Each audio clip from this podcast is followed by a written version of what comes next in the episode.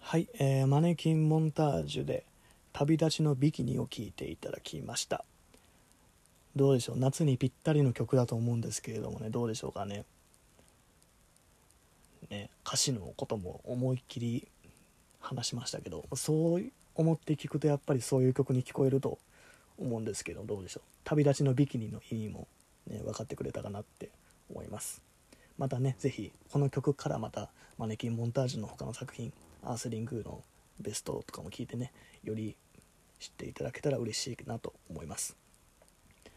まあ、ということでいろいろ夏に関するトピックで、まあ、ちょっとなかなか暗い話題もありましたけれどもまあでもやっぱり何はともあれ夏が来ますから、まあ、節度を持ってね人に迷惑をかけないそして自分の命も大事にしながらやっぱりねずっと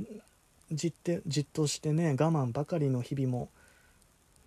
疲れるでしょうしかといってね羽目を外しすぎるといろんなことがねちょっと問題になってくるかもしれないですけれどもまあねそういうのをちゃんと考慮しながらですね今年の夏も2020年の夏もまあ思ってた世界とは違いますけれどもそれぞれの努力でですね楽しんでほしいなって思います。ということで、まあ、今回マネキンモンタージュの独り言